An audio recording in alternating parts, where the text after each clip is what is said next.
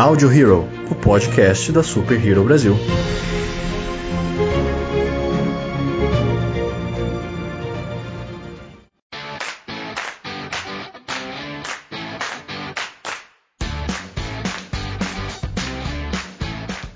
Olá, senhoras e senhores de todo o multiverso, sejam bem-vindos a mais um Audio Hero, o podcast da Super Hero Brasil. Eu sou o Luan Pierucci.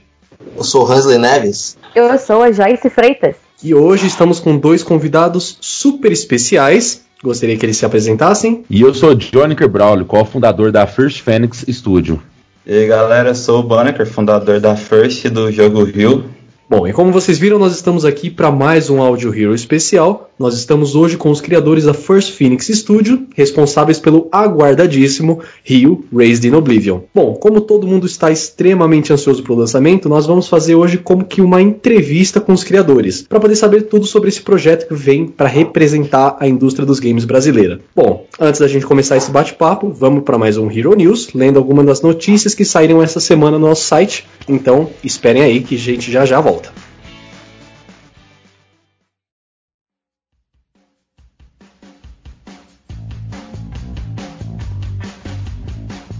Bom dia, Boa tarde. boa noite, Boa madrugada. para você que está escutando a gente aí. Sejam bem-vindos a mais um Hero News, o nosso bloco de leitura de notícias do podcast Audio Hero. Bom, vamos começar o Hero News de hoje falando uma notícia que é mais uma curiosidade, na verdade. Vocês sabiam que Jason Statham quase interpretou o frio e calculista Thomas Shelby de Peaky Blinders? Pois é, essa notícia ela foi revelada pelo próprio criador da série, o Steven Knight, em uma entrevista ao Esquire.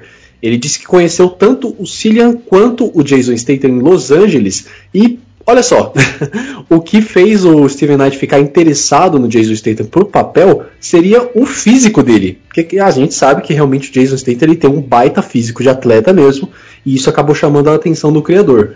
O que fez com que ele mudasse de ideia e escolhesse realmente o Cillian Murphy pro papel do Thomas Shelby seria aquela capacidade do Cillian Murphy se transformar no papel. Abre aspas. Eu conheci os dois em Los Angeles para o papel e escolhi Jason. E uma das razões é porque fisicamente, na sala, Jason é o Jason.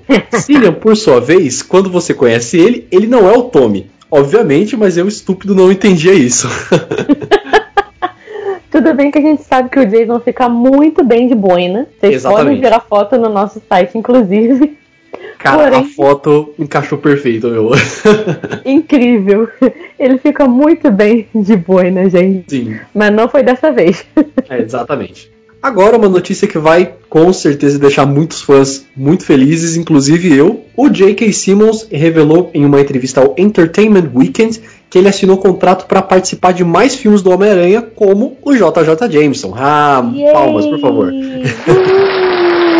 Considerando que ele já tinha feito aquela aparição, né? Do último Isso. filme do Homem-Aranha, ficou no ar, né? Exatamente. Nossa, e aquela aparição, cara, eu assim. Quase chorei no cinema, sério.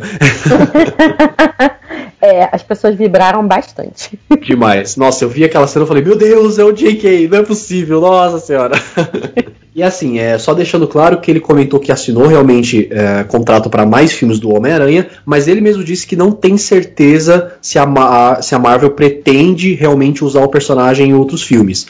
Ele pode aparecer em algumas outras participações especiais, assim, realmente. Eu gostaria que ele tivesse um papel maior, obviamente não tanto quanto na trilogia do Tobey Maguire, porque lá ele foi muito bem explorado, mas vamos ver, só esperar pra ver mesmo. Bom, e aproveitando que nós estamos falando da Marvel, surgiu uma informação bem interessante essa semana.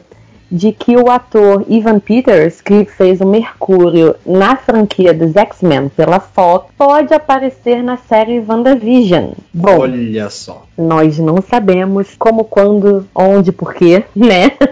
Isso.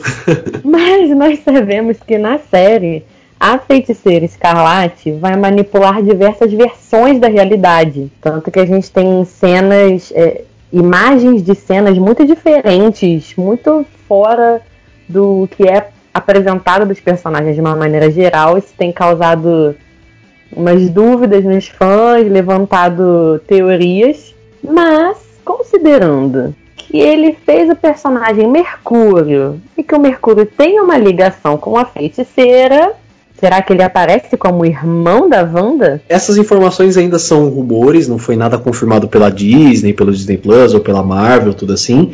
Mas há, os rumores dizem que as filmagens do Ivan Peters elas terminaram no ano passado ainda e que além, claro, obviamente do Mercúrio, ele poderia interpretar o personagem Nicholas Scratch ou o próprio Mephisto, né? Porque por conta de toda essa manipulação das realidades da Wanda, ela pode ir para obviamente outros universos, trazendo inclusive o Visão de volta e tendo filhos com ele. Aí no caso, em uma dessas realidades, o Ivan Peters faria a aparição dele. Sim, então tem mais especulação do que informação realmente. A gente tem que esperar mais um pouco para descobrir qual pode ser o papel do ator, mas seria muito interessante se ele aparecesse como o próprio Mercúrio. Seria sensacional. E assim, hum. é, nós tivemos duas versões do Mercúrio muito próximas uma da outra, né? O Dias Sim. de um Futuro Esquecido, que foi o primeiro X-Men que ele apareceu, foi em 2014, e um ano depois a gente já teve um outro Mercúrio, que foi o do Aaron Taylor Johnson. Eu, Exato. particularmente, prefiro muito do Evan Peters. Eu acho que ele foi muito melhor explorado. É. é. apesar de eu, de eu ter minhas ressalvas em relação a a parte recente da franquia do X-Men, ele ficou ótimo. É, não, para mim, assim, X-Men Apocalipse eu acho uma bosta. Isso a gente pode comentar no próximo podcast. Mas, assim, as duas únicas cenas que salvam daquele filme é a cena do Wolverine e a cena maravilhosa do Mercúrio ao som de Sweet Dreams. Então. Sim, né? sim. Agora, falando ainda de heróis, porém pulando para DC, tem um forte indício de que o Lanterna Verde possa aparecer em Stargirl. Pois é, parece que o terceiro episódio da série já tem repercutido bastante entre os fãs. Traz uma cena em que a lanterna aparece. Hum, olha só. Então, assim, o Lanterna Verde, ele tá, assim, dando esses indícios que ele vai aparecer uma hora, aí ele acaba saindo, aí ele parece que não vai aparecer de novo, assim, em algumas outras produções da DC. É, Aconteceu recentemente com o Arrow, né? Já tá confirmado que vai ter uma série do Lanterna Verde no HBO Max e tem uhum. o Snyder Cut também, né? Sim. Então, olha aí, mais é, uma... O herói anda cotado ultimamente, né? Isso, exatamente. Assim, eu não vi a série ainda, eu vi realmente a, a notícia e realmente vi a cena, né, que, que aparece, no caso, a, a lanterna. E, cara, para mim é uma, uma, um indício muito mais claro de que ele pode aparecer, sem dúvida. Sim, com certeza. E para quem ainda não viu, confere lá no nosso site a cena, porque é um trecho bem curto uh, em que a protagonista vai à antiga sede da Sociedade da Justiça da América, onde ela já tinha encontrado um santuário para heróis caídos, com vários artefatos relacionados a esses heróis. Então, nessa segunda ida à antiga sede, ela e os amigos recolhem alguns desses artefatos, talvez na esperança de que eles possam ajudar a trazer alguma versão desses heróis, não de volta à vida, mas que acenda alguma versão desses heróis no mundo em que eles vivem. E ela pega uma lanterna. E assim, só contextualizando, essa versão do Lanterna Verde, só para responder pro pessoal, seria o Hal Jordan ou John Stewart ou é possível que seja alguma, alguma outra versão? Bom, para quem conhece a história da Sociedade da Justiça da América, já é fato que o lanterna da sociedade era o Alan Scott. Porém, uh, não é não está definido qual lanterna pode aparecer nesse mundo da Stargirl que foi criada, porque alguns eh, os heróis estão com versões diferentes, né? Não são exatamente iguais ao que seria a Sociedade da Justiça original, não é muito provável que sejam os mais conhecidos, o Hal Jordan ou o John Stewart. Poderia ser o Simon Bass ou a Jessica Cruz, o que traria algo de diferente, considerando que eles têm toda essa esse pano de fundo da Sociedade da Justiça e eles não eram, né? Mas não tem muita certeza de qual versão pode aparecer possivelmente não será o Alan Scott, nem o Hal Jordan, nem o John Stewart. Ah, sim. É, só nos resta realmente esperar para ver se esses rumores e especulações dos fãs acabam se tornando realidade. Exatamente. Esperamos que apareça uma boa versão do Lanterna, então, né? Porque assim, o Lanterna. Né, vamos, vamos conversar que tá precisando de uma versão boa depois daquele filme Está. que não deve ser nomeado. Exatamente. E considerando, como você disse, que a série solo é, está confirmada e que é uma possibilidade muito forte que o protagonista seja o ator de Arrow, e aí tem toda uma questão de que na verdade o nome dele seja John Stewart, Sim. e que o Stewart é um sobrenome que ele não usa na série e isso virá à tona só na série do Lanterna Verde. Tem essa especulação, porque o nome dele é John, mas é John Deagle. Então, essa série pode ganhar muita força. Então não seria muito coerente você colocar também um John Stewart na Stargirl. Esse seria um motivo para não trabalhar o John Stewart lá. Mas a gente vai ter que esperar mais um pouco, porque tem realmente muitas versões que podem ser, podem ser introduzidas na série, né? É, e até mesmo a pegada do Stargirl, ele é bem diferente, né? Eles pegam alguns heróis assim que são pouco conhecidos pela maioria do público, até mesmo a Stargirl, ela é bem desconhecida pela maioria do público, então Sim. é mais coerente realmente que eles usem uma versão menos conhecida do Lanterna Verde, uma das encarnações menos conhecida dele mesmo. É, exatamente. Essa é a expectativa do momento. Mais notícias que vão agradar demais os fãs. É, nós temos duas produções agora que vão voltar realmente às filmagens e às próprias produções mesmo. A primeira é Avatar. Finalmente o James Cameron vai voltar para Nova Zelândia para continuar as filmagens, né, Joyce? Sim, o James Cameron e o produtor John Loundell acabaram de desembarcar na Nova Zelândia. Aparentemente, apenas os dois. Uh, não tem foto de elenco, então acreditamos que o elenco não esteja com eles, mas eles chegaram na Nova Zelândia com autorização do governo, que isso fique muito claro, porque a Nova Zelândia está é, começando a sair do isolamento porém com várias medidas de segurança ainda em vigor, inclusive relacionadas a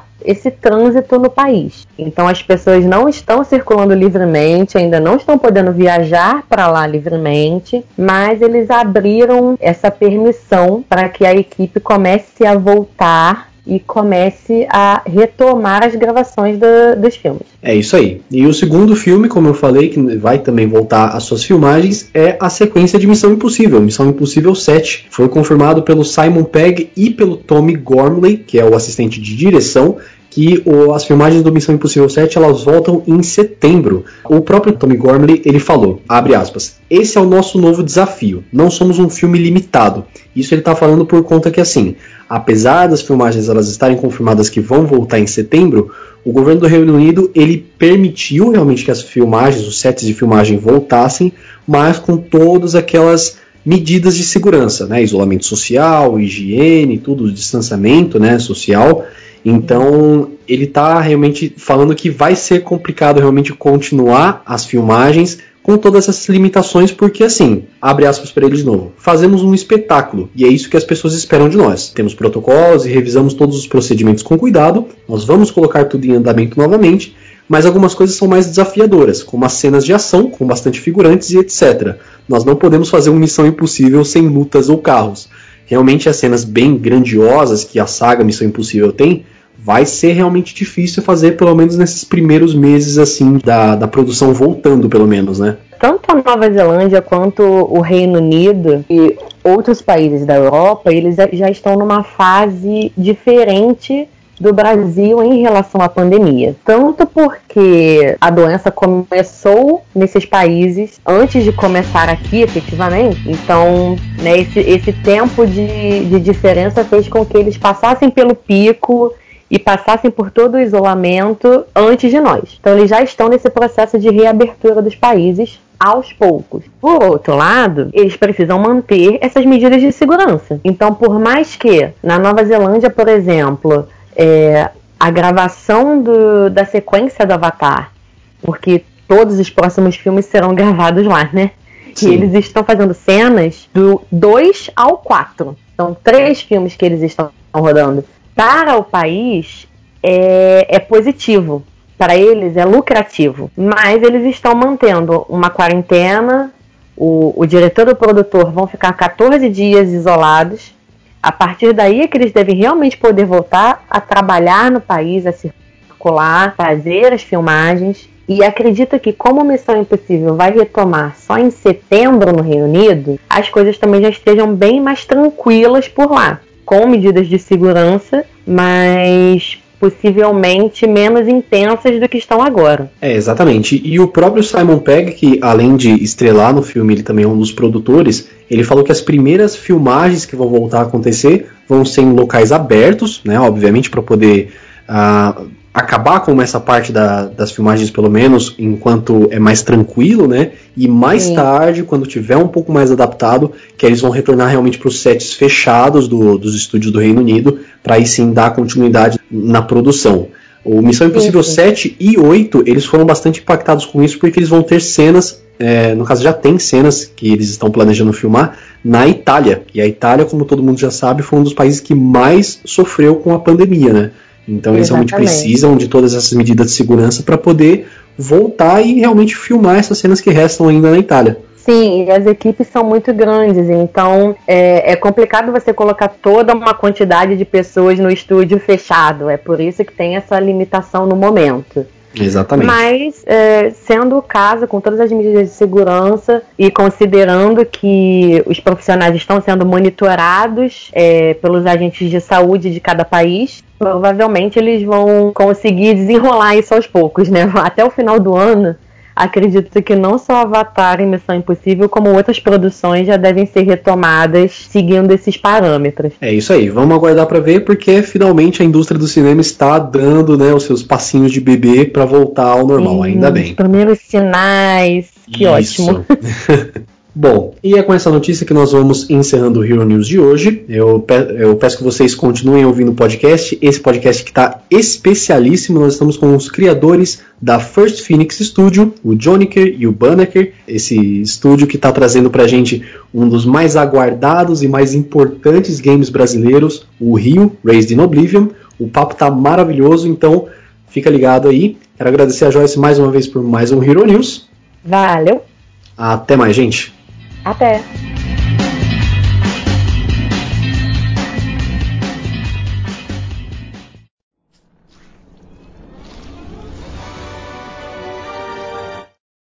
Bom, pessoal, então vamos começar aqui realmente pelo início. Uh, Johnny e Banneker, eu queria que vocês contassem um pouco para os nossos ouvintes como que foi e quando foi a criação da First Phoenix e como que foi realmente a idealização e o início realmente do, do projeto do jogo. Então, a First, na verdade, ela é uma continuação de uma empresa que eu, que eu criei em 2015, né? Quando eu digo continuação, é meio que uma segunda parte. A primeira não deu certo e vamos tentar a segunda. A First ela foi criada no final de 2018 para 2019. Quando eu criei ela, o símbolo da First em si foi no intuito de dar continuidade ao UFB, que era uma outra empresa minha que eu também estava tentando fazer um jogo, porém com tretas internas o projeto não deu certo. E aí eu tive que voltar a trabalhar. Fiquei dois anos trabalhando com servente pedreiro. E em 2018 eu fundei a First Phoenix, né, para dar continuidade à minha ideia de criar um jogo de sobrevivência ambientado no Brasil. Legal, legal. Assim, é, eu acho que eu falo em nome de todos os, os seus seguidores, assim, as pessoas que estão realmente muito ansiosas pelo lançamento desse jogo, que assim é uma é, é, um título que vai sem dúvida nenhuma representar de uma forma insana assim a, a nossa cultura brasileira e também a indústria dos games brasileira porque ela realmente infelizmente ainda ela é um pouco fraca ela não tem muitos títulos de peso ela não tem muita muita aparição na, na, na indústria internacional. É assim, como é realmente importante mostrar a capacidade do desenvolvimento dos jogos das empresas brasileiras, vocês que estão trabalhando nessa área agora, como vocês acham que o jogo de vocês vai impactar no, no nosso público nacional e também nosso público externo também, o exterior? A gente está mirando duas coisas que vai ser interessante tanto o pessoal de dentro do Brasil, né, o pessoal nacional, quanto o pessoal, o pessoal internacional. Na verdade, três, né? Que é o modo de jogo, o estilo de jogo de sobrevivência, que é um, um estilo que hoje em dia é, não tem muitos jogos assim conhecidos, porque o Battle Royale tomou conta do mundo inteiro. Sim. Então a gente está tentando reviver essa, esse, o jogo de sobrevivência, tentar trazer ele como top 1 mais jogado. A questão do jogo ser ambientado no Brasil vai chamar atenção tanto dentro quanto fora do Brasil, porque geralmente quando, pessoa, quando, o pessoal fala Rio de Janeiro, eles só pensam em favela. A gente não vai ambientar só favela no Rio de Janeiro. A gente está tentando trazer também além de favela, bairro de classe média, é, centro, e tipo assim, uma ambientação no Rio de Janeiro em geral, mostrar que o Rio de Janeiro nessa favela. E também outro ponto é qualidade, tanto qualidade gráfica quanto em jogabilidade. É por isso que a gente tem como inspiração Tarkov e o próprio Call of Duty Warzone. Então a gente já entrou em contato né, com o pessoal de fora do Brasil e o pessoal ficou bastante empolgado com a ideia. Inclusive, a gente já tem até parceria com youtubers com mais de um milhão de inscritos lá fora, sem ter uma gameplay, né? Então, a gente espera que quando a gente lançar uma gameplay, venha bem mais gente procurar a gente de fora do Brasil. Sim. É bom observar, né, Banga, que, que o Battle Royale, ele acabou tomando conta, cara, não, não é não, não questão de, de da jogabilidade, foi uma questão de. O pessoal não estava atualizando tanto o modo Survivor, cara. Então, ele foi ficando meio que de lado, né? Pelas empresas, né? Pelos jogos que tinham, foi ficando meio de lado. Não havia atualização. Acho que por isso, né, Bunker? Um dos motivos que, que o Battle Royale acabou tomando, tomando conta do mercado por causa disso, né? Porque a gente tá nas redes sociais então a gente vê muito essa falta. Quando a gente fala que o nosso jogo é Survivor, o pessoal fala, pô, velho, que legal. Era jogo que eu jogava antes, só que não tinha atualização, os hackers foi tomando conta e eu acabei desistindo, sabe? Você vê que o pessoal acabou desistindo por essa questão, né, Bom? Sim, exatamente isso. É, e realmente assim, o, os jogos uh, survival, eles requerem realmente um pouco mais de. Não vou dizer habilidade, mas ele requer um pouco mais de atenção no momento que você está jogando. Eu creio assim, eu, eu joguei um pouco de, de Battle Royale na, na época que estava realmente muito em alta, até agora, né? Mas quando houve aquele realmente aquele boom com Fortnite, PUBG, e ele é um jogo um pouco mais assim. É, ele é bem rápido, né? Você tem a partida, sim, você sim. acaba a partida, tudo ali e tal, assim, e já, já vai para uma próxima. O Survival ele já não, você quer um pouco mais de atenção. Alguns jogos recentes, assim, grandes, por exemplo, Red Dead Redemption 2, eles adotaram alguns, alguns elementos de Survival. E eu acho realmente muito bacana vocês estarem explorando esse, esse gênero, que é, assim, é um gênero que eu gosto bastante. Realmente acho muito legal. Você dá um pouco mais de dificuldade para jogatina também. Além de, claro, é, você instigar aquele, aquele sentimento de realidade, né? Pô, você precisa comer, você precisa dormir, você precisa é, beber água, sabe? É realmente muito bacana isso. A Joyce Hansley, vocês têm alguma pergunta para dar continuidade? É, a primeira pergunta é o que eu gostaria de saber qual é a relação de vocês com o local escolhido. Tipo, é um local onde vocês foram criados, é, relação de família para lá, como, como vocês escolheram? Então, a, a, a, ideia, na verdade, ela, a gente pesquisou muito. A gente pesquisou muito em relação, tanto que o meu primeiro projeto em 2015 ele era um jogo de sobrevivência, mas só que ele ia ser feito no Vidigal. É, foi tipo em questão de pesquisa na época mesmo. Só que agora a gente já está trazendo 70% do Rio de Janeiro.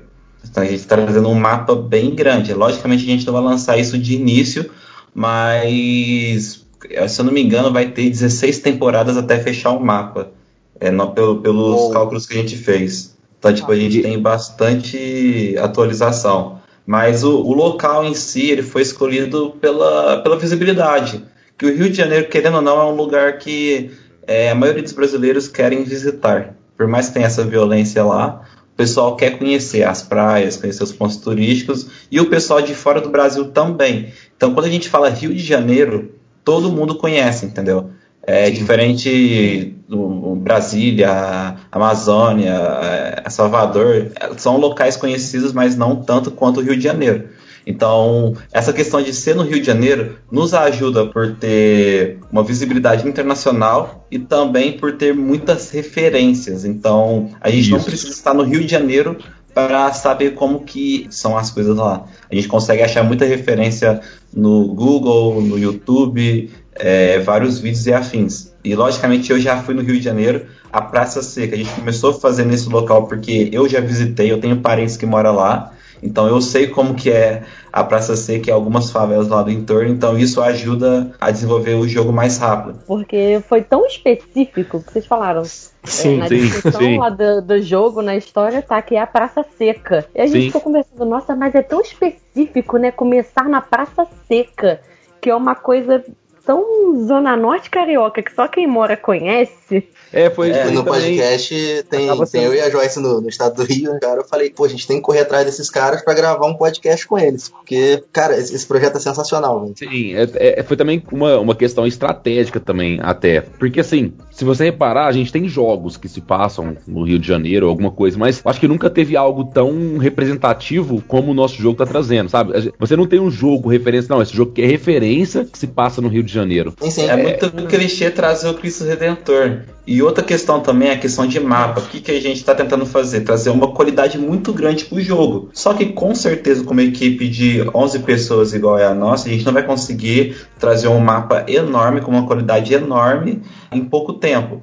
A Praça Seca, se você pegar bem a topologia dela, ela fica cercada por morros. Então isso é mais fácil pra gente, porque a gente não vai precisar trabalhar tanto no horizonte na primeira temporada, porque Não. tem os morros, entendeu? Então a gente só cerca com os muros de, de quarentena e não precisa trabalhar tanto para fora dos muros. Então foi meio que uma questão de estratégia também. Então a, a segunda temporada a gente já pensa em lançar pro lado de, de Madureira, fazer um mercadão de Madureira e puxar também um pouco mais pro lado e puxar pra Cidade de Deus, entendeu? Temporada em temporada e abrindo até chegar em Ipanema Copacabana. Sim. Cara, isso é muito maneiro porque geralmente quando se retrata ali o Rio de Janeiro e questão de favelas, acaba que chega muito como mod de algum outro jogo. Nunca Sim. assim, realmente só específico ali pro Rio de Janeiro. Meu, é-. É muito Isso, legal você isso. falar essa, essa questão do mod, que eu lembro quando eu era criança, cara, quando o GTA San Andreas estava em alta ainda.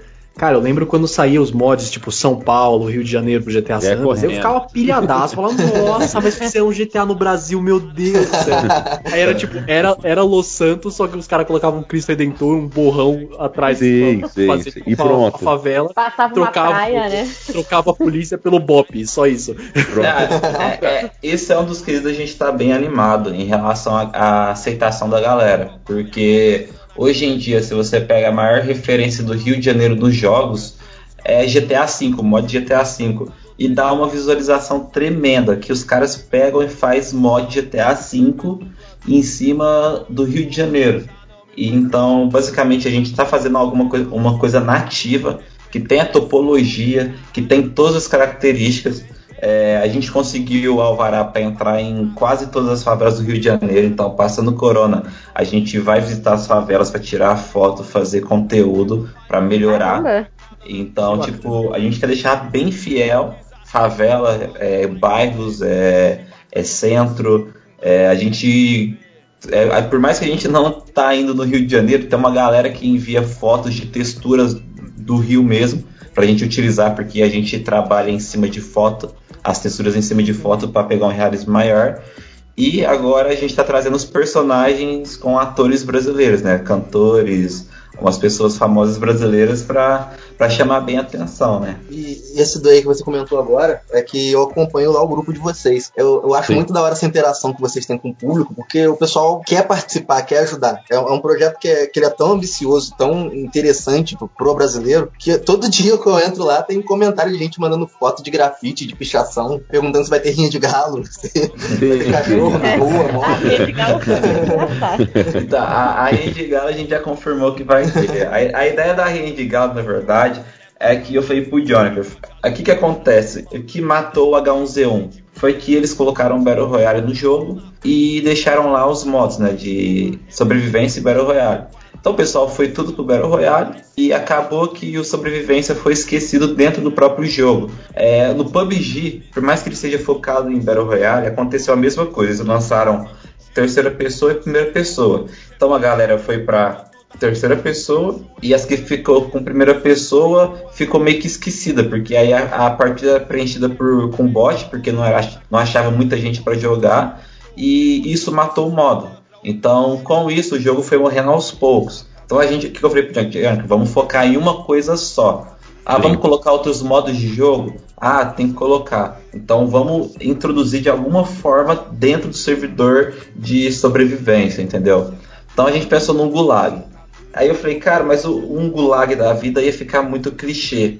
É, O que, que a gente pode fazer aí pro pessoal eles disputarem apostando item e tudo mais? Porque um player versus player, tudo bem, é legalzinho, mas ia ficar muito clichê. Porque o pessoal ia testar muita arma lá dentro. Foi onde que a gente falou, pô, vamos colocar uma rinha de gala. O cara controla a galinha, tem os ataques da galinha lá que ele dá, cada galinha tem sua vida e o pessoal se mata. Então, tipo assim, a gente vai colocar um limite diário, o cara pode disputar cinco vezes no dia, pra ele não ficar lá o dia inteiro também, né?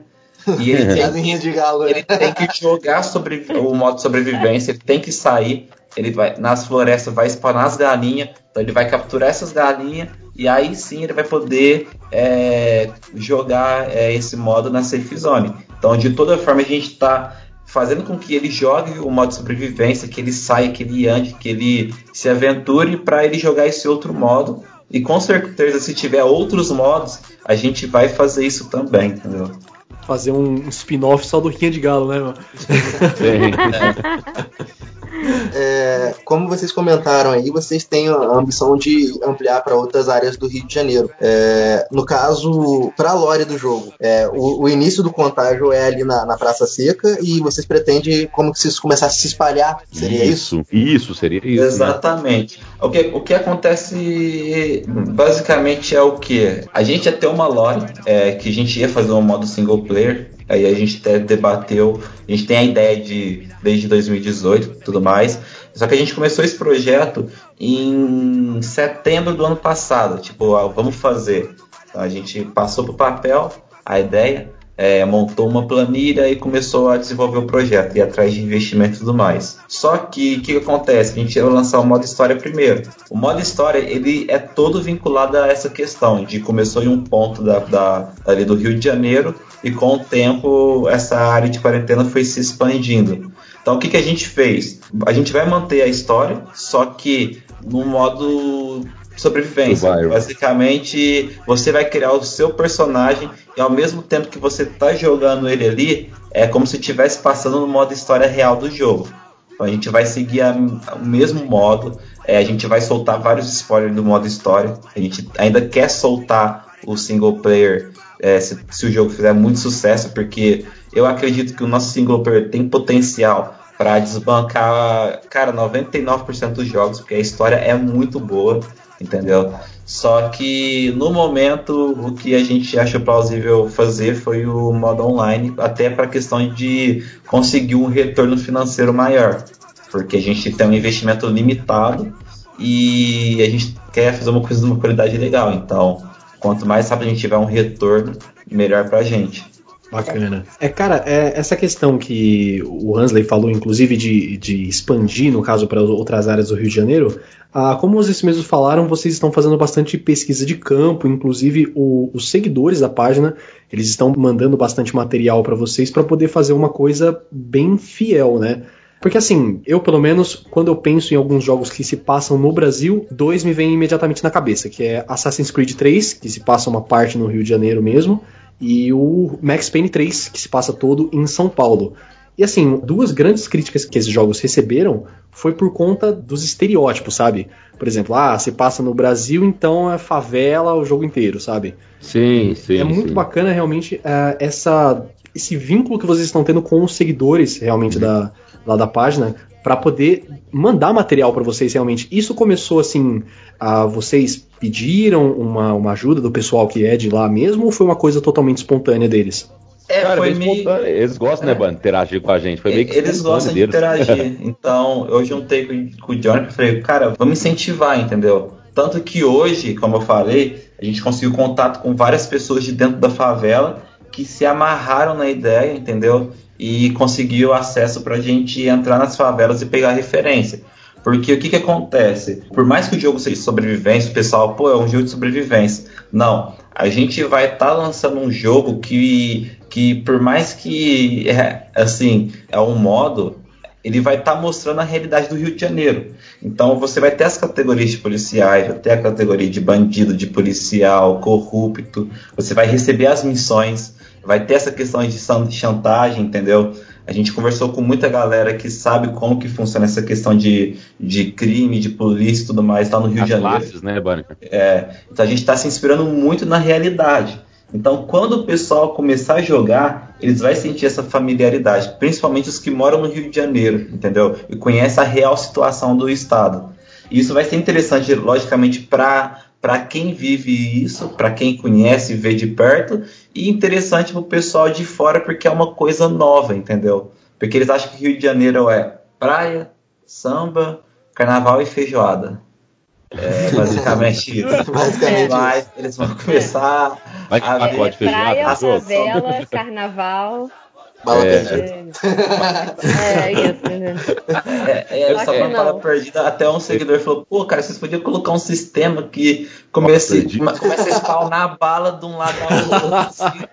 Isso seria uma, uma zona de perigo, tipo no Free Fire, e eu comecei a falar, cara, mano, é cada ideia doida, tá ligado? Acho que o pessoal. mas você é tá no mapa, você toma um headshot, né? Eu acredito que o, eu acredito que o pessoal tá bem empolgado, cara, por, pela mesma questão que eu comentei, assim. é, é, a gente teve jogos aqui no Brasil, mas acho que não teve nada que realmente representasse mesmo, sabe? Eu acho que sim. Acho que o, o que foi criado é, no, no Brasil até hoje são jogos com a intenção de, de mostrar o Brasil, só que com uma visão do que o pessoal vê lá fora, entendeu? Não, a gente está trazendo um jogo brasileiro visto daqui de dentro. Igual você comentou, realmente é verdade. É, a gente vê o Brasil de uma forma diferente do que o pessoal lá fora vê. Então, quando eles retratam o Brasil em jogos, você entra e fala assim, ah, pô, é, o cara falou que é o Brasil, mas é, é o Brasil com uma visão de pessoas lá fora. E, e quando a gente trouxe o nosso jogo, antes do pessoal começar a interagir, eu acho que eles, eles viram isso, assim, pô, agora é, realmente é um jogo com a visão daqui de dentro. E eu acho que é isso que o pessoal se empolgou, cara. De ter um jogo brasileiro com a visão de brasileiros daqui de dentro mesmo. Não é, não é um, um jogo é, que se passa no Brasil com a visão do pessoal lá de fora, sabe? Então, eu acho que é por isso que o pessoal eles estão gostando demais, eles estão bem empolgados por essa questão. E também porque a gente escuta a comunidade, né, cara? Porque é difícil. É difícil você ver jogos assim que, Realmente. que escuta a comunidade, que Demais. escuta. A gente conversa bastante com streamers, cara. A, a falta que eles sentem disso é muito grande. Eles falam, pô, Jonica, a gente dá a ideia pros caras, a gente, a gente é, trabalha com isso, a gente dá a ideia pro- pros caras o que eles devem mudar. E eles não mudam, pô. E na verdade a gente tá fazendo ao contrário. E a gente sabe disso porque antes da gente ser desenvolvedor, a gente somos gamer também. A gente joga jogo. A gente brinca com muito com isso. E a gente te- sente essa falta e a gente tá, tá pegando essa falta e trazendo pra nossa empresa, entendeu? E esse diferencial já é basicamente a certeza do sucesso de vocês, cara. Porque realmente o grande problema é que a- as produtoras não ouvem a comunidade. Quem vai consumir é a comunidade e os caras simplesmente ignoram. Você tem Sim. bastante feedback reclamando de, de, de um mesmo problema, de uma mesma questão, Uhum. e os caras só ignoram. Sim, sim, cara. É, isso é, é bastante complicado, cara. Mas é, é, é, eu acredito também pelo sucesso do Survivor aí, por a gente tá renovando isso aí, trazendo uma história. Porque assim, o Battle Royale ele é legal, legal, mas é o tipo de jogo que você, ah, pá, vou entrar, morri, morri. Agora o Survivor não, cara. O Survivor, você, se você morrer, Tem cara, você perde tudo aquilo que você tá carregando. É, então, assim, é igual o que falou, tem consequências. Então, é, o Survivor, ele cria um sentimento do gamer com o player dele, entendeu?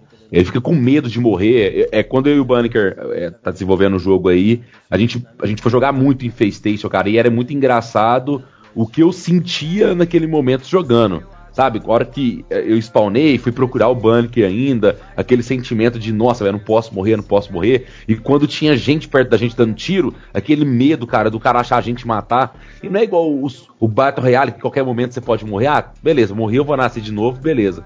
O modo Survival, eu acho que ele traz um pouco mais de sentimento do player com a pessoa que tá, tá jogando. É, a imersão no jogo é, é muito maior, né? Porque realmente Sim. tem todo esse sentimento de cautela. Você, não, eu preciso decidir bem o que eu vou fazer aqui agora, senão eu morro, não sei o que. E o, o respawn, na verdade, não é bem um respawn, porque você perde praticamente tudo, você tem que começar Sim. tudo de novo. É, realmente, isso é uma coisa que falta muito na, na maioria dos jogos, eu acho, hoje em dia, porque um dos jogos que tem realmente assim uma imersão muito grande são jogos de terror, porque assim, mexe muito Isso. com a, com o psicológico do jogador, né? Isso, Mas realmente essa questão de você ter a cautela, de você pensar realmente antes de você tomar suas ações é sensacional mesmo. Sim, a hora que você ouve um tiro, cara, você te dá um frio, fala, bicho, cara, ó, tem gente perto, tem gente perto. E é engraçado que quando eu tava jogando, quando escurecia, eu falava, pô, velho, eu vou ficar numa casa. Rapaz, eu ficava lá naquela casa ali, ficava vidrado ali, olhando, prestando atenção, sabe? É uma coisa muito doida, cara. É muito. É, é, mexe com o seu sentimento. É interessante, muito interessante mesmo. Bacana, bacana. Eu ia fazer um comentário, porque assim, vocês começaram a pensar nisso tudo efetivamente no ano passado, e então a gente realmente passou a viver uma pandemia. é. né? Então, Então, assim, né? o jogo ainda vai ser lançado num A ano vida em imita a arte, né? que é, né? Então, rolou um contrário, né? Isso foi pensado antes de realmente acontecer. E vai ser lançado quando. Bom, a gente Aconteceu. espera que esteja saindo o Brasil Sim, disso sim. tudo, né? Aí mais ou menos em outubro que vocês pretendem Uhum. lançar. E, gente, isso, isso vai ter um impacto muito diferente, né? É, o pessoal pergunta bastante, Não, né, mano? só, Isso só faltou Fala um- ter zumbi mesmo pro marketing de vocês ser perfeito, né? Se tivesse. Aí, aí não precisava nem criar. Não, é que na gente- verdade o criar nosso- história. é que a gente nem vai ser zumbi, vai ser infectados mesmo, entendeu? E é o mais estranho que a gente tá sempre igual. deixou claro isso, porque, tipo assim, a gente usa algumas imagens com zumbis porque é o que o nosso orçamento dava pra comprar na época. Só que a história sempre foi infectados. A pessoa não tá morta, ela tá viva, só está infectada.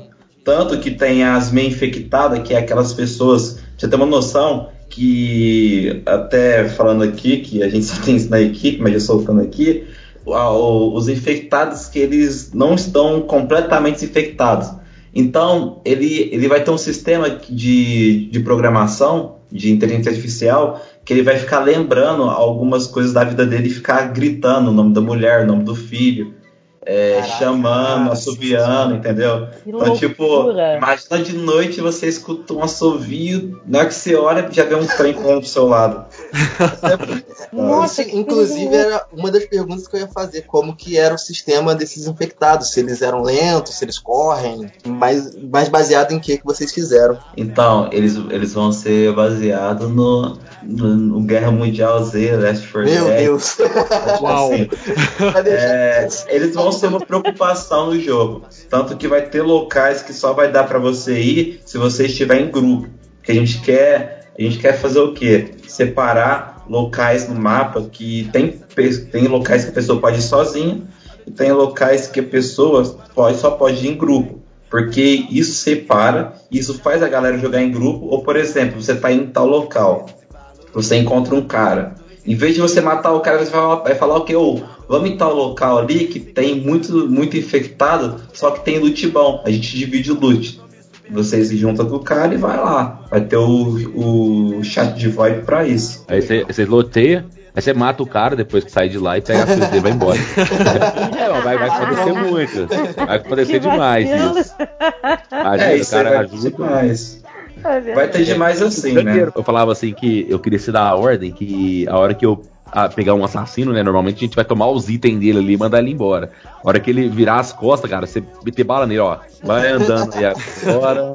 Quando você começa a ter uma reputação positiva e de repente que você vamos colocar em, em tese que você é uma polícia e começa a fazer ações assim, automaticamente o jogo vai te de- detectar como um- uma milícia, um, um policial corrupto, né?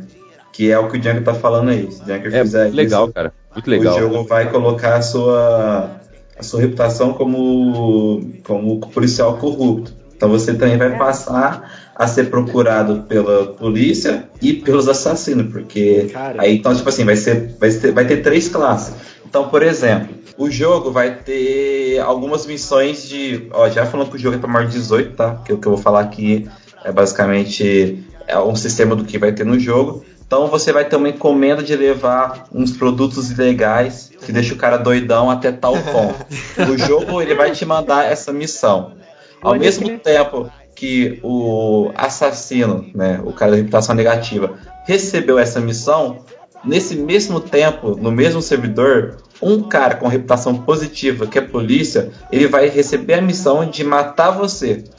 Entendeu? Então, uhum. vai, então, tipo assim, o cara vai estar tá indo até um ponto, né? Tipo, por exemplo, de, de um ponto até uma safe que vai spawnar um, um NPC. E se você conseguir concluir essa missão, você ganha dinheiro. Dentro do jogo dá pra você comprar skin, mira, essas coisas.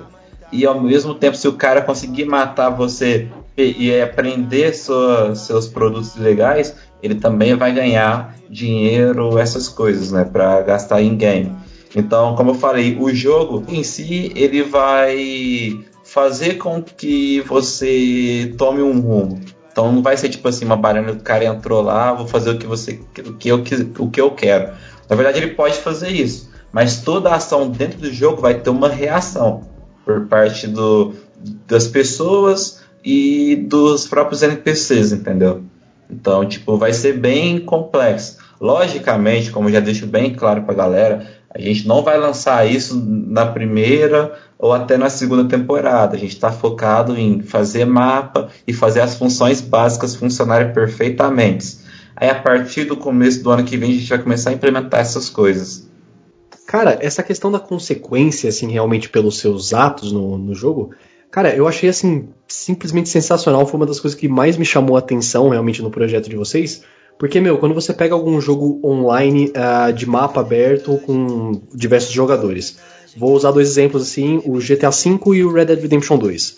Cara, o, a raiva que eu ficava, tipo, pô, vou entrar aqui para poder jogar, não sei o que, pra poder fazer umas missões. Aí eu ando 10 minutos no mapa, o cara me vem e me mata, tipo, do nada eu. Sério isso, cara? Tô tentando fazer a missão aqui, você não me deixa. Cara, isso eu realmente achei muito bacana mesmo, que essa questão da, da reputação, de que um lado vai caçar o outro dependendo da sua reputação. Cara, eu achei realmente muito bacana mesmo. Sim. Eu acho que não era eu não que tava te caçando, não. Eu entro no GTA, eu ando só caçando os outros, cara. É, é cara, não, olha aí. Não, não, não, porque um dia eu fiquei, eu fiquei, morrendo de raiva, porque quando eu comecei a jogar o GTA V, eu também, eu falei, um dia eu encontrei um cara assim, falei, cara, vou fazer uma amizade com o cara, né? Não sei como é que funciona aqui, vou chegar perto dele. Rapaz, cheguei perto do cara, o cara meteu bala. Falei, quer saber uma coisa? Agora, Escuta agora também. Cara, agora que você falou isso, acho que é bom a gente encerrar o programa por aqui, tá, gente? Muito obrigado por terem escutado até aqui. Era ele mesmo. Era, era eu mesmo, tá? Com todas essas informações aí, já tô me preparando para perder todos os meus finais de semana nisso aí, cara. Pelo amor de Deus. Amém. Cara, eu, eu, eu, gosto muito também. O, o modo Survivor, ele, ele, traz um sentimento muito legal. E sim, você toma base como GTA V, cara.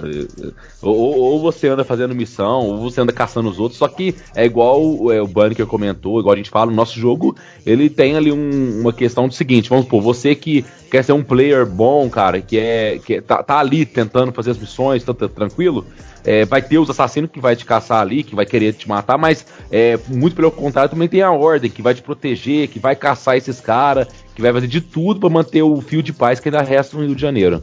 É, a gente fala sempre isso, né?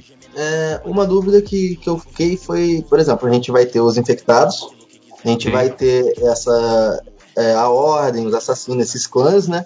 E em questão de NPC, a gente vai ter no, no, mapa pessoas que não estão infectadas, mas que não, não representam ali nenhum dos grupos. NPC são na safe zone, cara. Na safe zone. Exatamente. Sim, sim, sim. O juiz da rinha. ah, isso que eu ia perguntar, são, são os NPCs que a gente vai conseguir comprar itens. Eles seriam NPCs, no caso, assim, que a gente pediria missões, que, no caso, compraria coisas, tipo um, um mercado, alguma coisa assim? Exatamente. Exatamente. Então, eu, é... eu, ganhei o ouro ali e eu quero comprar uma skin. Aí eu vou num, num, certo NPC que ele vende. Sim. Tipo assim, quando tiver essa missão pros assassinos, né? Como eles não podem é, ficar indo muito na safe, na verdade, para o pessoal não marcar ou seguir eles, os NPCs que vão passar as missões, eles vão detectar tipo uma área que não tem player numa certa distância, num certo raio. Ele vai nascer nesse local e você tem que ir até lá, entendeu? Então, esse NPC nasceu num raio tipo de X metros deles, não vai ter infectados. Então, vai ser seguro você ir até lá.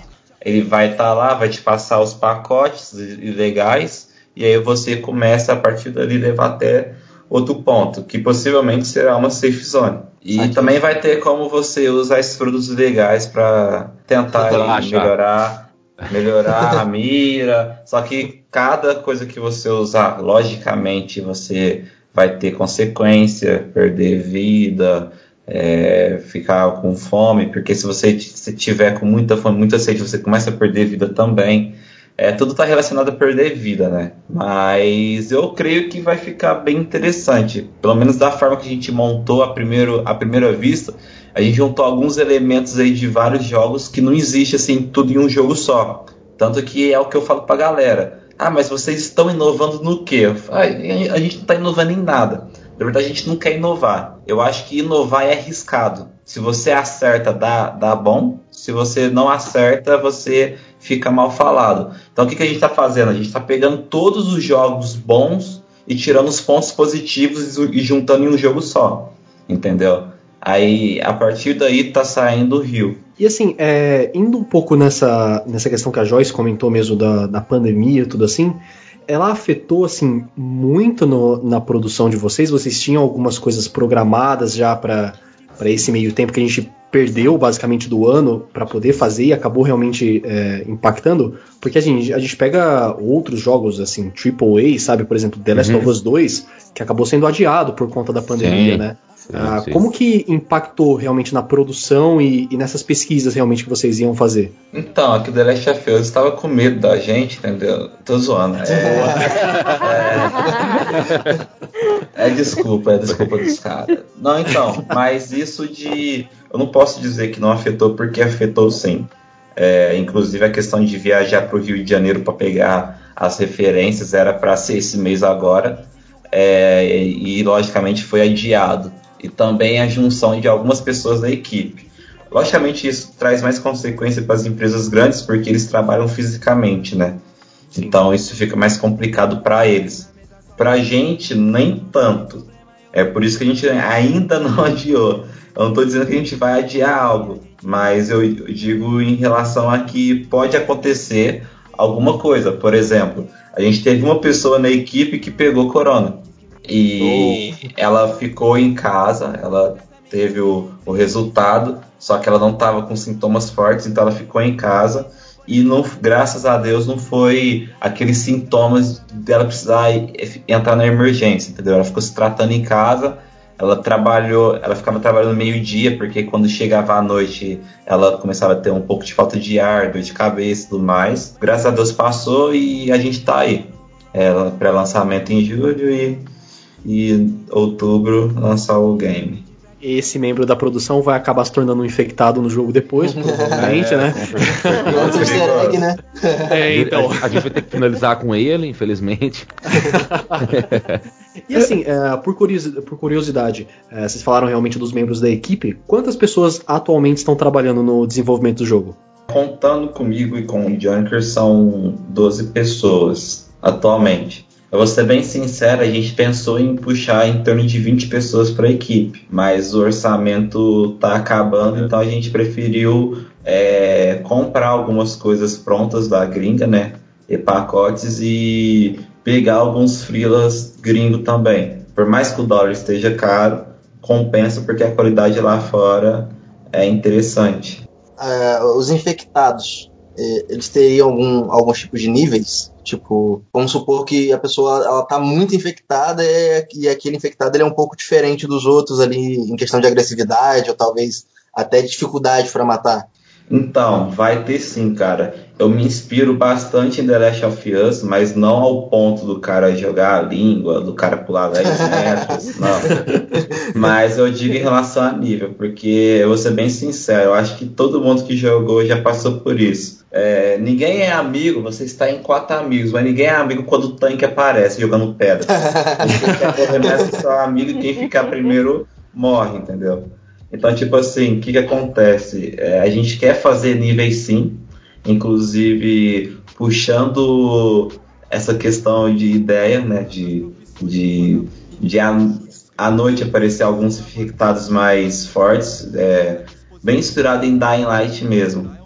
Só que não ao ponto de ficar muito desumano. Porque eu, eles vão ser humanos, entendeu?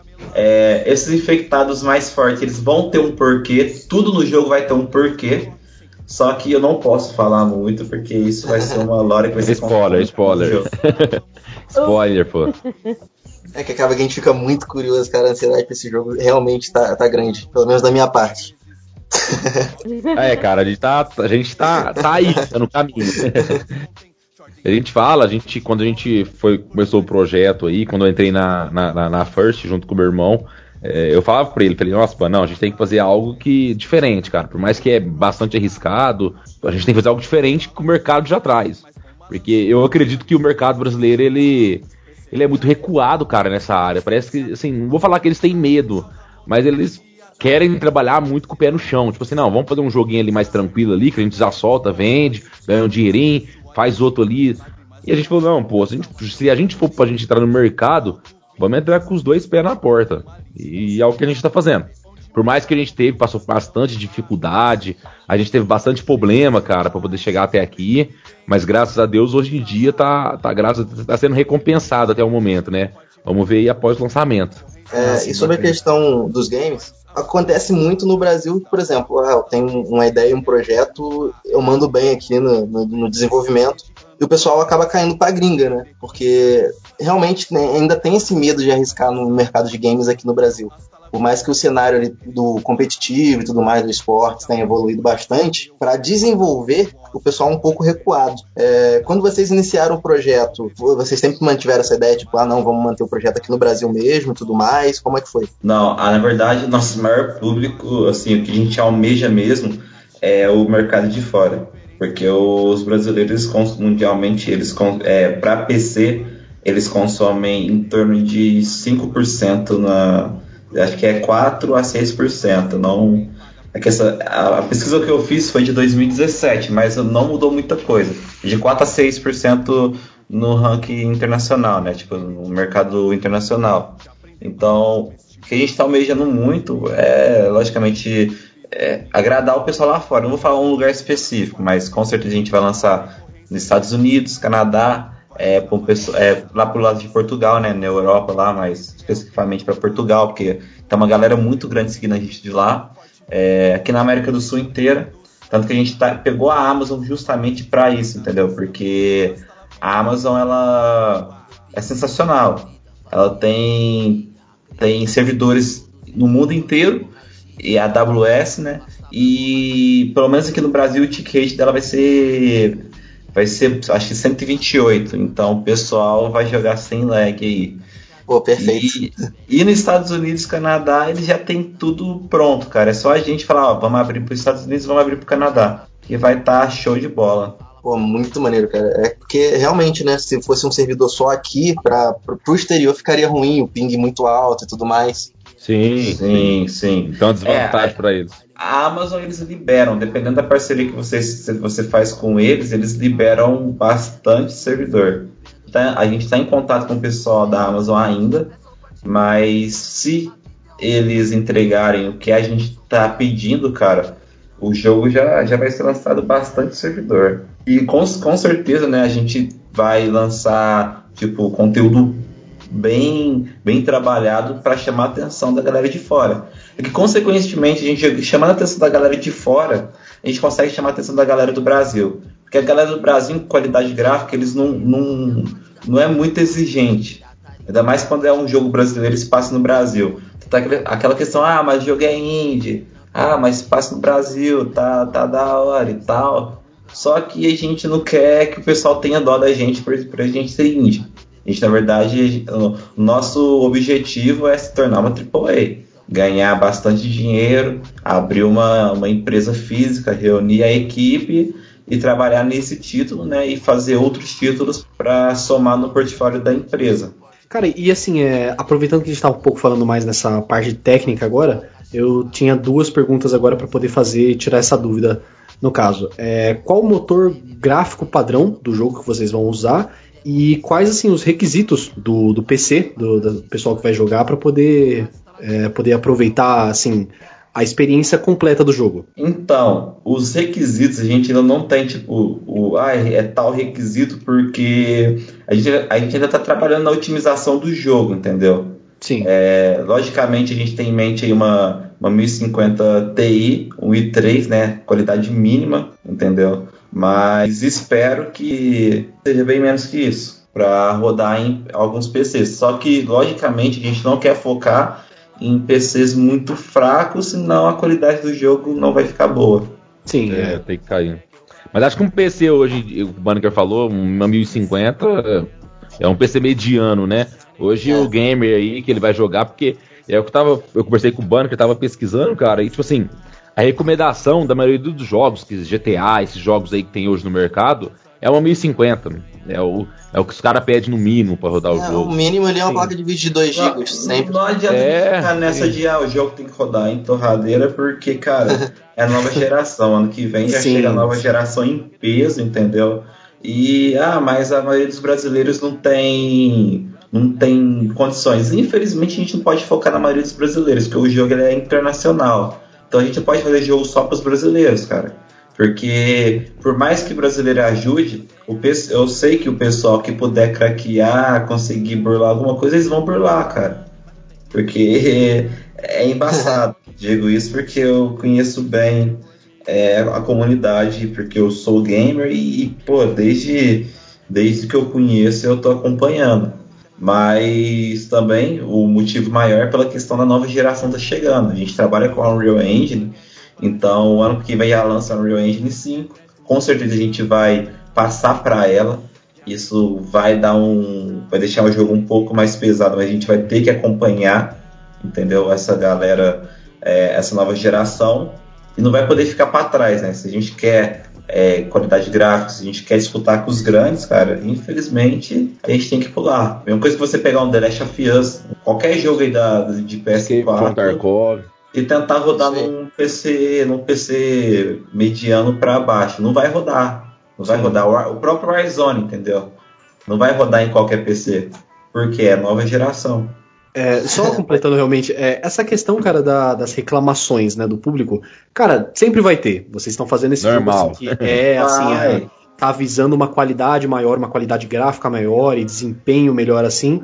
Aí vai ter gente falando, ah, mas no meu PC não roda, não sei o que, queria que rodasse. Aí se vocês fizessem, não, beleza, vamos fazer um jogo para rodar realmente em, em Nokia tijolão. Aí o pessoal vai falar, ai, nossa, mas fizeram um jogo no Brasil que é um jogo bosta, não sei o que, gráfico Isso. ruim, não sei o que. Então realmente é, é, é, é impossível agradar todo mundo mesmo. Ninguém acho que é, é, é, acaba sendo mais fácil, é, é, o Cubano falou que é importante, eu acho que acaba sendo mais fácil que se der certo a gente fechar com a GeForce Now, o cara, é, aí o cara consegue jogar. O cara Sim. até pelo um celular aí ele consegue jogar. Então é mais fácil a gente visar o que a gente está visando e tentar fechar com a GeForce Now para o pessoal aqui no Brasil também poder jogar o jogo através da GeForce Now do que a gente falar, não, vamos abaixar a qualidade gráfica, porque assim, é o que a gente tá falando, a gente tá entrando com os dois pés na porta. E você entrar com os dois pés na porta, cara, com um jogo qualidade gráfica abaixo de Escape from Tarkov, aí você não tá batendo de frente. É, entendeu? Sim. Então, é, acaba, acaba sendo que, que meio inviável a gente fazer isso, né? Não é vamos apoiar porque é brasileiro, vamos apoiar porque o jogo é bom. O jogo tem futuro. Porque vale a pena apoiar. Sim, porque vale a pena apoiar, entendeu? É essa forma que a gente está entrando no mercado hoje. E a gente tá mostrando isso, né, cara? Baseado um pouco ali no que o, o Banneker falou, como que vocês pretendem lidar com essa questão do, do pessoal que vai, obviamente vão tentar, né, é, craquear o jogo, aplicar um hacker dentro do servidor? O que, que vocês têm, têm pensado assim para poder lidar com essa, essa situação? A gente está explicando aqui rapidamente, porque tem um sistema da ordem que a ordem ela é patente alta do dispositivo. A partir disso, quando o cara chegar na ordem, ele passará por uma, por uma avaliação da, da administração do jogo e os caras que a gente vê que é de confiança, que é fiel, a gente vai fazer um contrato mensal com, essa, com, esse, com esse pessoal da ordem e eles vão virar moderadores de servidores, entendeu? Então a gente vai estar tá dando um suporte ali basicamente 24 horas e vai ter a ajuda da própria comunidade para isso. Então a gente está fazendo um sistema que a gente chega, tipo, em você que está lá no, no player, você chegou, você dá a ordem, a gente vai entrar em contato contigo, pedir, ó, oh, você, você se tornou da ordem, preenche esses formulários tal, é, caso tenha interesse de ajudar é, a combater os hackers e tudo mais. Aí vai chegar no seu e-mail um, um formulário, tu vai preencher tal, a gente vai avaliar. Ó, beleza, esse cara aqui bateu, a gente tá com as informações, ele assinou que não vai fazer nada fora, só vai ter que pagar uma multa de X, tal. E a gente dá tipo um, um, uma, uma questão de moderador, você vai moderar aquele servidor. E outra coisa também, o sistema que a gente está fazendo é tudo baseado em número que é um sistema que é, o próprio, a própria Rockstar usa né, atualmente. Que é, o, que é o. Vamos colocar aí a matemática, né? Cada ação do jogo ele é baseada em números. Então, se eu estou correndo numa velocidade, essa velocidade é 25. Se eu estou andando, essa velocidade é 15. Caso haja alteração na corrida, é, se o cara começar a correr bem mais rápido, vai cair no console que ele vai estar tá correndo a 35. Ou seja, ele ultrapassou o número padrão de corrida. Com isso, será repassado para os moderadores que, que, estarão disponíveis e eles vão averiguar o cara, o cara com uma câmera de, espe, de espectador. Ele vai ter uma, uma visão raio-x e uma câmera de espectador para ver se o cara realmente está usando ou não. O cara está usando, a gente vai gravar a ação do cara e, logicamente, porque se o cara vier reclamar porque ele tomou banho e tudo mais, a gente vai gravar a ação do cara e, e banir ele. E se ele não tiver, segue vida. Vida que segue, vamos lá. Muito da hora, cara. E é bom que você consegue ter esse feedback da própria comunidade, né, cara? É mais, sim, é mais interessante do que colocar um programa, às vezes, que é muito invasivo na máquina da pessoa. É, a gente viu colocar... acontecendo aí em alguns jogos novos. Não, é, é, a questão do programa a gente tá vendo com, até com a Epic Games o, o, o do Fortnite, né? Como a Unreal ela, ele, é um, ele é uma engine da Epic Games, a gente consegue ter aí contato com o pessoal lá de dentro facilmente. E se rolar, a gente logicamente vai adicionar esse programa, que ele não vai ser um programa que você tem que baixar, mas ele logicamente vai bloquear tudo de suspeita ali. Ele já tem uma lista enorme de, de, de softwares que, é, que foi proibido ou vetado por ele e, a gente espera que dê certo esse conjunto, né? Tem tudo para dar certo, pelo menos. Agora, uma questão uh, do jogo em si, a gente comentou por alto que vocês colocaram as figuras dos MCs dentro do jogo, né? Sim. De onde surgiu essa ideia? Vocês conhecem eles? De onde surgiu isso? Então, isso aí. O Banneker. Banneker é doido. Foi, o que, que acontece? Logicamente, é, ó, só colocando que a gente teve essa ideia primeiro que Fortnite. Brincadeira. Eu pensei na questão do, do marshmallow, mas não na questão de show. É, na verdade, também. Mas na questão de você jogar. Coincidentemente, quando eu tive essa ideia, passou uma semana, lançou a questão do Travis Scott. Então isso me hypou muito mais. E trap, a música trap é uma coisa que ela representa muito a periferia, a favela.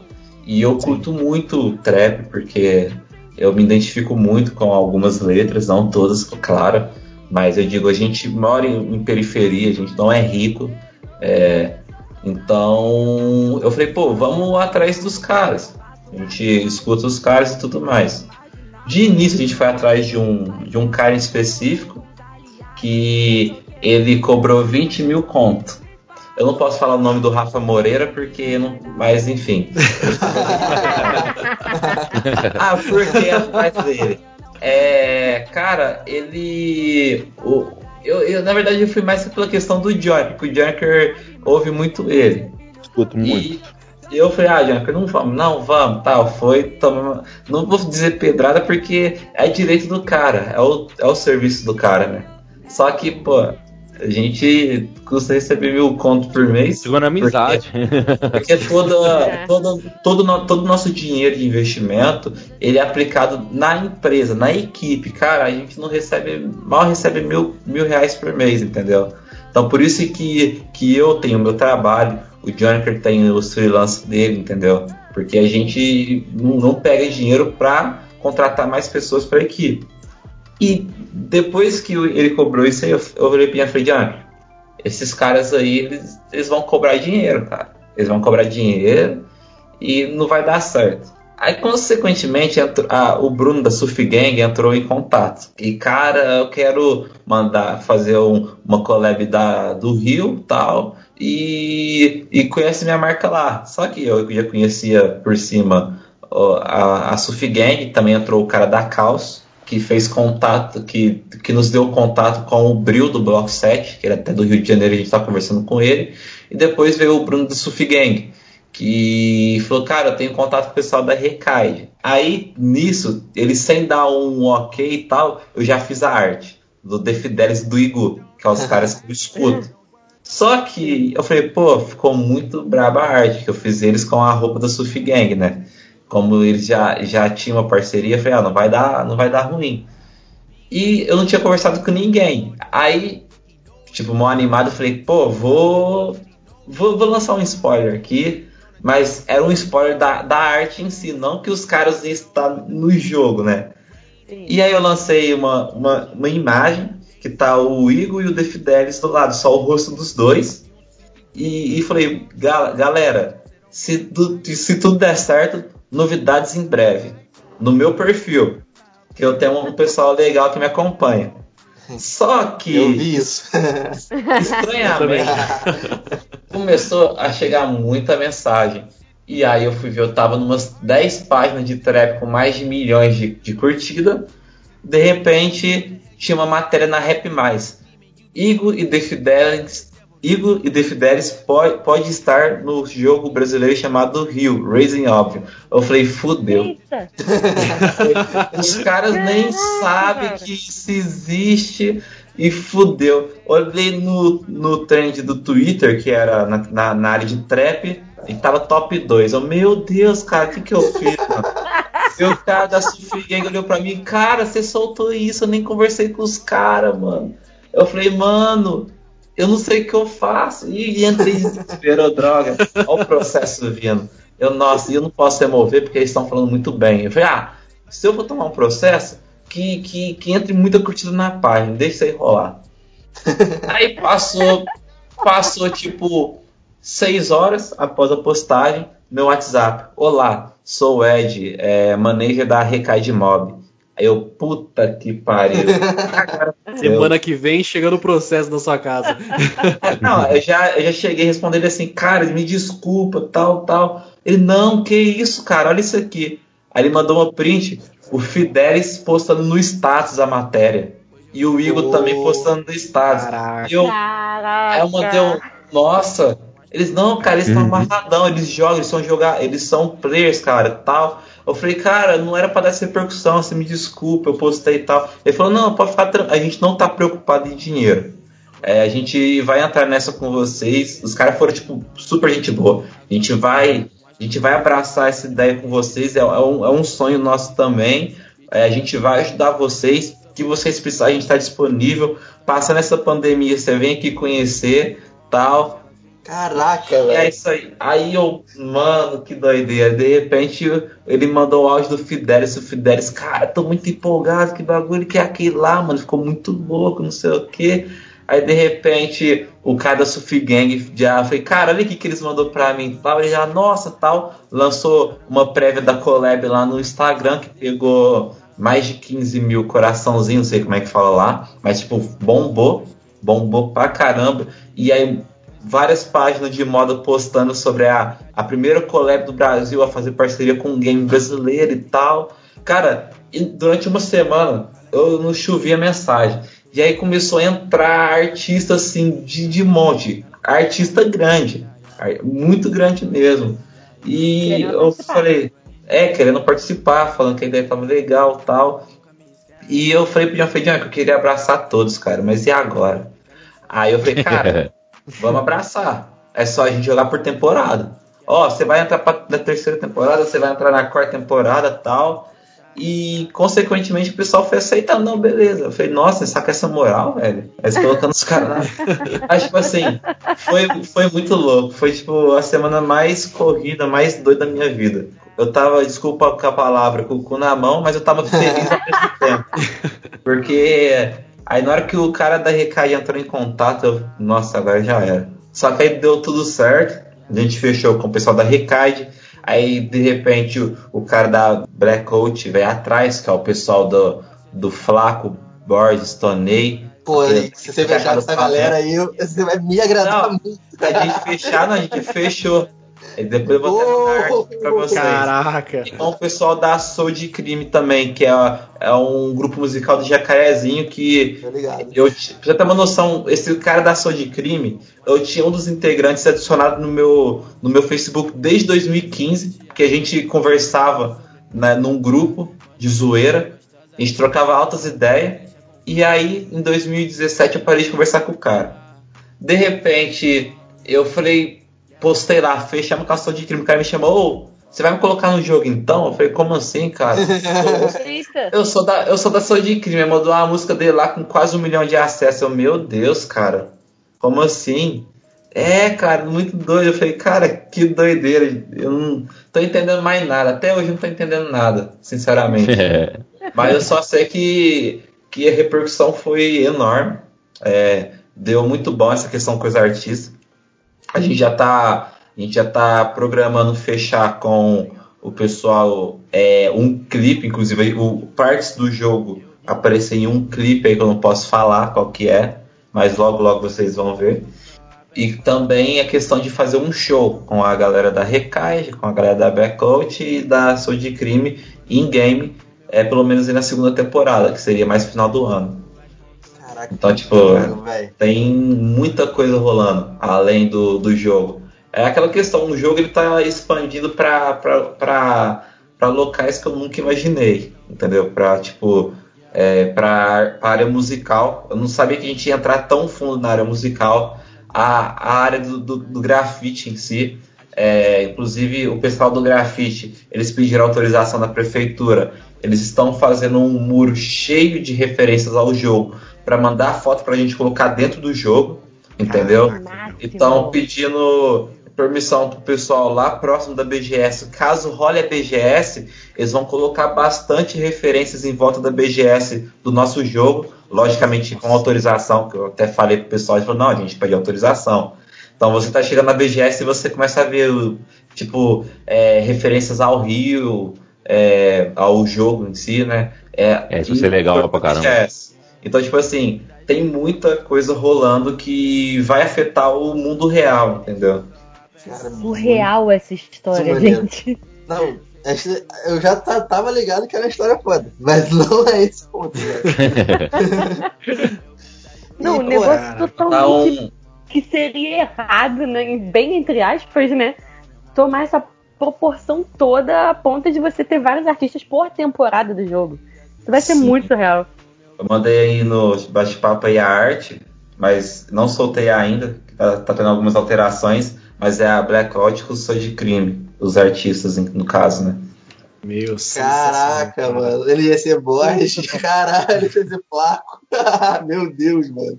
Caraca. Assim que tiver autorização de postar isso aí, você me fala, por favor. Vai ser minha Não, nova beleza. capa do Facebook. Ah, a gente vai. A gente tá, dando, a gente tá fazendo algumas alterações nessa arte, mas, cara, o cara mandou, pô, a gente vai colocar o símbolo das duas empresas, né? da- das, dos dois grupos musicais e vamos soltar. Aí, logicamente, oficializar. Oficializar não, que a gente já oficializou. Mas soltar com a arte em game mesmo, né? Tipo, referência do, do pessoal dentro do jogo. E aí, após fazer o Fidelis, o Igor, o Derek e o Santiago, a gente vai começar a fazer o pessoal da Sou de Crime da, o pessoal da ex-NGC, né? Que eles não são mais NGC, mas o pessoal da Blackout aí.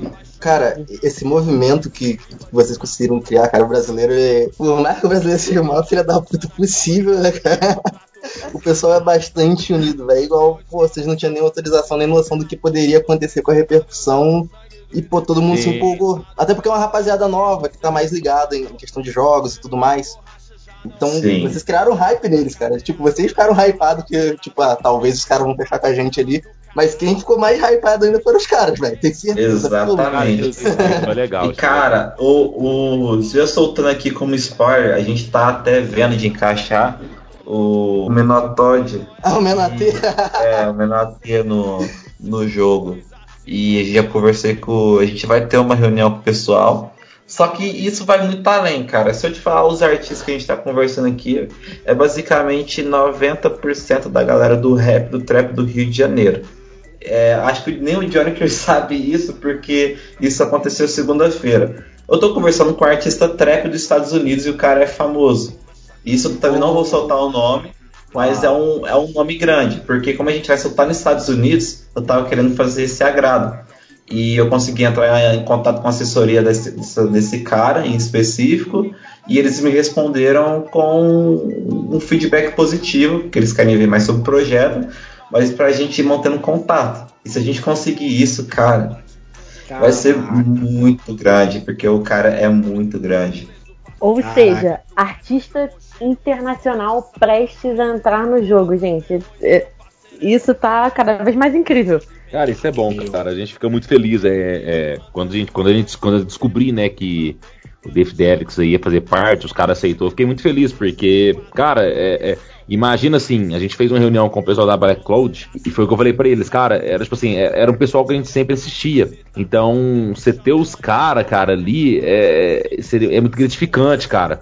É, eu assistia, eu assisti muito, eu acompanhei a trajetória desses caras desde o início. Então, vocês têm hoje é, o cara. É, é, é, é, é fascinante. Né? É engraçado, assim, pô. Até eu, eu já que tá... ele vir pela televisão, de repente você tem outros caras dentro do seu jogo. Tipo assim, eu já que tava em com os caras da, da Blackout, de repente, né, por câmera, por vídeo, de repente me entra o Flaco na sala. Oi, galera, beleza? Que porra é essa, cara? Como assim, mano? Ele tá falando com, com o cara lá e tal. Opa, bom, bom, então tá bom, hein? E o cara, não, vocês vêm aqui, fica aqui no prédio onde os caras moram tal.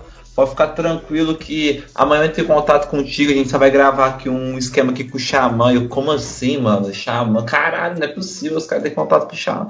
Mas, tipo assim, pra gente é, é coisa nova, entendeu?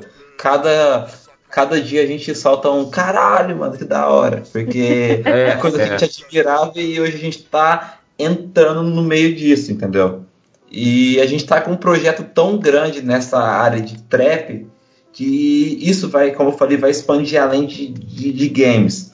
A gente vai, vai fazer uma expansão muito grande, né? Pro, pro estúdio em si e acredito também que pro cenário do trap. É, não só relacionado a jogo. Então isso eu nem posso soltar um spoilerzinho, senão o pessoal me mata, mas cara, em meses vai, vai sair muita coisa. Vai sair jogo, vai sair muita coisa da hora. Daqui a pouco Meu, vocês vão virar até filme. quem é. sabe, quem sabe. Meu, e assim, é, o, o Huxley falou essa questão de, assim, os caras tá muito hypado realmente. E, meu, não é realmente, assim, difícil de, de acreditar isso, cara. Porque quem gosta de videogame, a maioria, assim, vem de uma coisa de infância, sabe? Começou a jogar quando moleque, videogame, tudo assim. E, meu, fazer parte de um jogo de videogame, eu acho que deve ser o sonho de muita gente, cara. Eu digo assim, por eu mesmo. Cara, eu sei lá, fazer a voz do Policial 3 em qualquer jogo genérico falando mãos ao alto já ia ser a coisa mais incrível da minha vida, entendeu? E, meu, nossa. Então, gente, Luan dublador, tá? Pronto. Deixando o merchan aqui Pronto. já, né? Pronto. Assim, não é segredo para ninguém que não só a gente, mas todo mundo tá com um hype inacreditável para esse jogo. Então, duas coisas que a gente queria é, dar uma perguntada assim para ver se vocês podem falar pra gente. É, em qual plataforma que o jogo vai estar disponível, né, a partir do lançamento assim, e o preço também, se vocês têm alguma coisa em mente já. Sim, cara, a gente já tem. É, é uma das plataformas aí, a Steam, né, Banner? É, a Steam, a Epic Games também. É, agora, questões de valores, cara, é, a gente tá, a gente quer trazer algo acessível, é, pessoal. É, então seria ali entre 60 reais a 100 reais, vamos colocar assim. É, o, o valor do jogo em específico, ia soltando, vai sair em torno de 65 reais. A pré-venda, a gente está vendo um preço em torno dos 90 reais a pré-venda porque já vai vir integrado com a, conta já vai vir integrado com alguns itens. Porque arma essas coisas ser, você vai ter que achar. E logicamente o pessoal que comprar é, antecipado eles têm que ter um, uma recompensa por, porque que não vai estar tá ajudando. Mas como eu disse antes da, da gente soltar a pré-venda a gente vai soltar muita coisa de conteúdo de conteúdo gráfico né? Vídeo e tudo mais gameplay a gente vai soltar para os youtubers. É, até o próprio Venom se dispôs a, a, a soltar é, os vídeos. Então, tipo, tem muita gente aí que vai soltar os vídeos e a gente. A gente. Eu, eu, é como eu digo, a gente não começou a hypar o jogo. É, por mais que, pô, como assim? É, a gente não, não tá hypando o jogo. A gente não, sol, não soltou nenhum vídeo assim, tipo, é, cara, esse vídeo aqui é oficial, vamos divulgar ele até, até no último grupo. Ou vamos divulgar ele até em tal youtuber. Todos os youtubers que fizeram vídeo, todos que, que fizeram vídeo foi por livre espontânea vontade.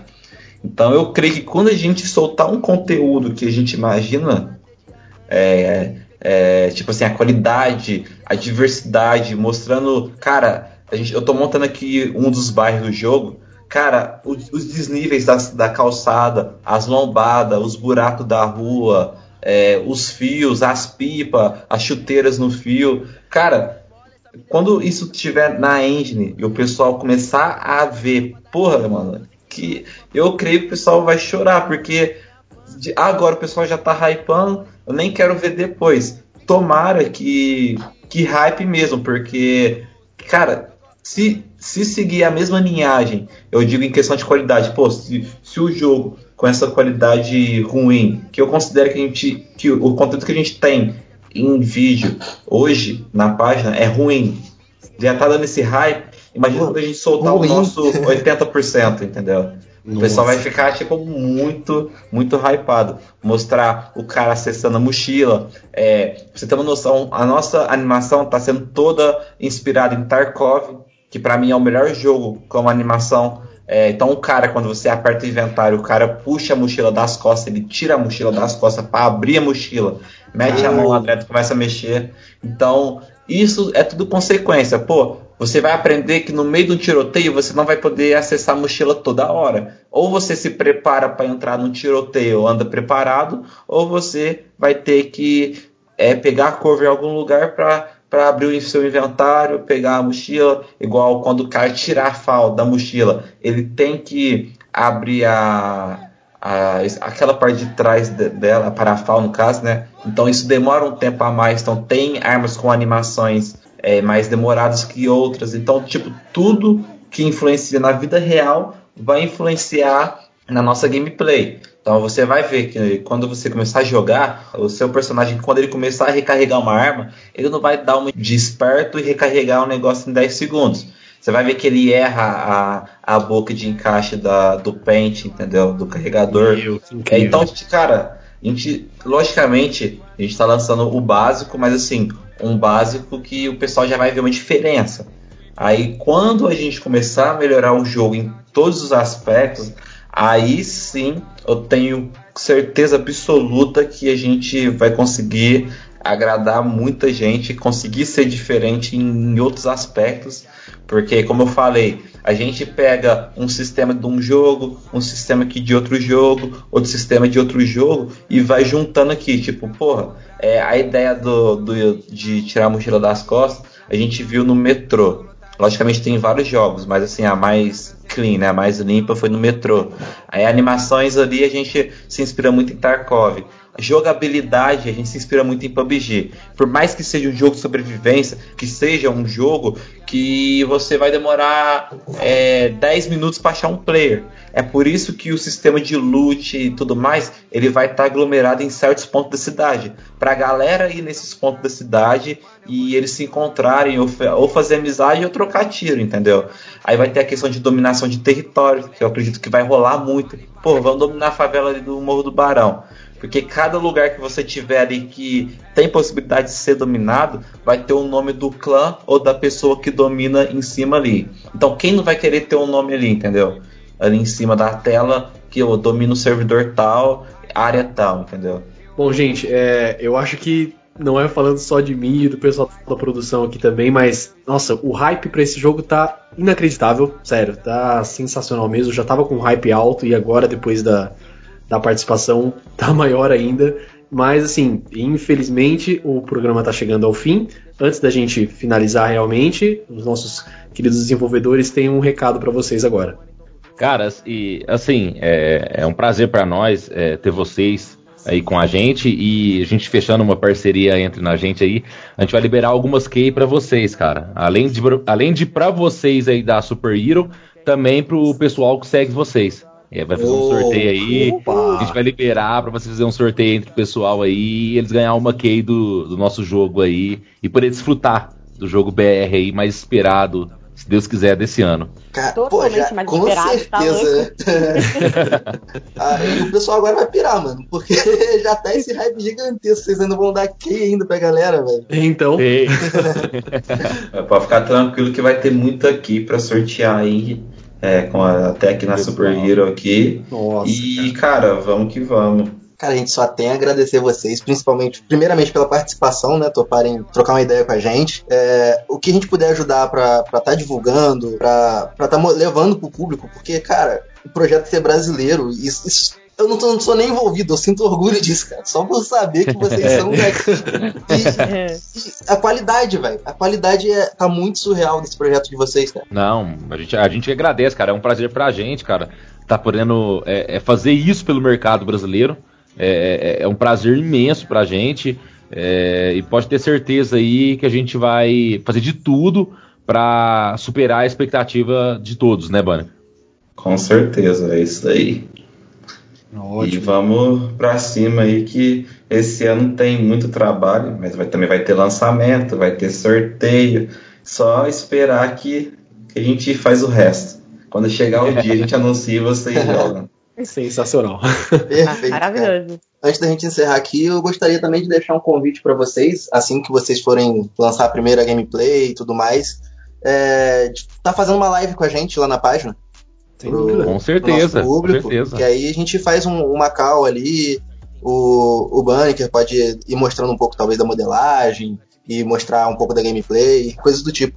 Só vocês dar esse toque na gente que, que o espaço é completamente de vocês, cara. Não, a gente que Não, agradece, né, A gente vai a gente vai marcar assim, a gente vai mostrar um pouco do desenvolvimento, como que é que funciona, é, questão do desenvolvimento de um jogo, isso aí vai ser importante pro pessoal conhecer e, e, saber também como é que faz um jogo, como é feito, a forma que é feito e acompanhar é, alguns dias aí de desenvolvimento do nosso jogo.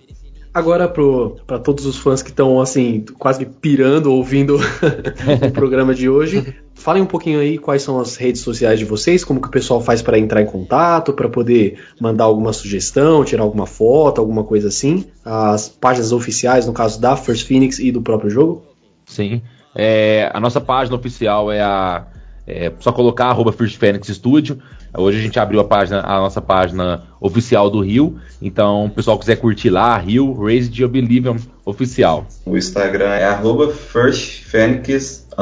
Studio. E para entrar em contato com a gente, cara, é o mais fácil pra gente, que a gente tá sempre é, mais online, é na nossa página. Então, quiser mandar alguma sugestão, é, alguma foto de algum lugar, é, alguma skin que vocês gostariam de ver no jogo, é só tá mandando pra gente que a gente sempre tá revisando isso aí e colocando em pautas pra gente colocar dentro do jogo. Daqui a pouco eu tô indo lá na Praça Seca grafitar a logo da Super Hero pra vocês colocarem jogo. Cara, a gente vai colocar. Manda uma logo, a gente vai colocar. Bom, e para todo mundo que tá ouvindo a gente aí já tá totalmente ansioso para esse sorteio e para poder saber mais novidades sobre o próprio jogo, segue a gente nas nossas redes sociais, arroba Brasil, no Facebook e no Instagram. Acompanhe o nosso site também, www.superherobrasil.com.br Continue ouvindo nosso podcast toda semana, cada podcast focado bastante na nossa cultura geek, sempre baseado em muito achismo e teoria da conspiração. E é isso aí, gente. Vamos ficando por aqui. O papo hoje foi maravilhoso. Quero agradecer aos nossos participantes, o Hansley, a Joyce e principalmente ao Joniker e ao Banneker. Hoje foi realmente sensacional. Muito obrigado mesmo pela, pela participação de vocês. Aqui nós possamos assim cooperar juntos assim muito mais futuramente até o lançamento do jogo. A gente ah. agradece, cara. Foi um prazer enorme pra gente estar aqui com vocês. O papo foi muito legal, foi muito maneiro. É... E o que a gente puder estar fazendo por vocês, a gente tá sempre fazendo, né, Bana? Com certeza, meu amigo, é isso aí. Perfeito. Bom, gente, muito obrigado pela, pela audiência mais uma vez. Até a semana que vem. Até mais. Até mais, galera. Valeu. Que tem os dois entre perfumes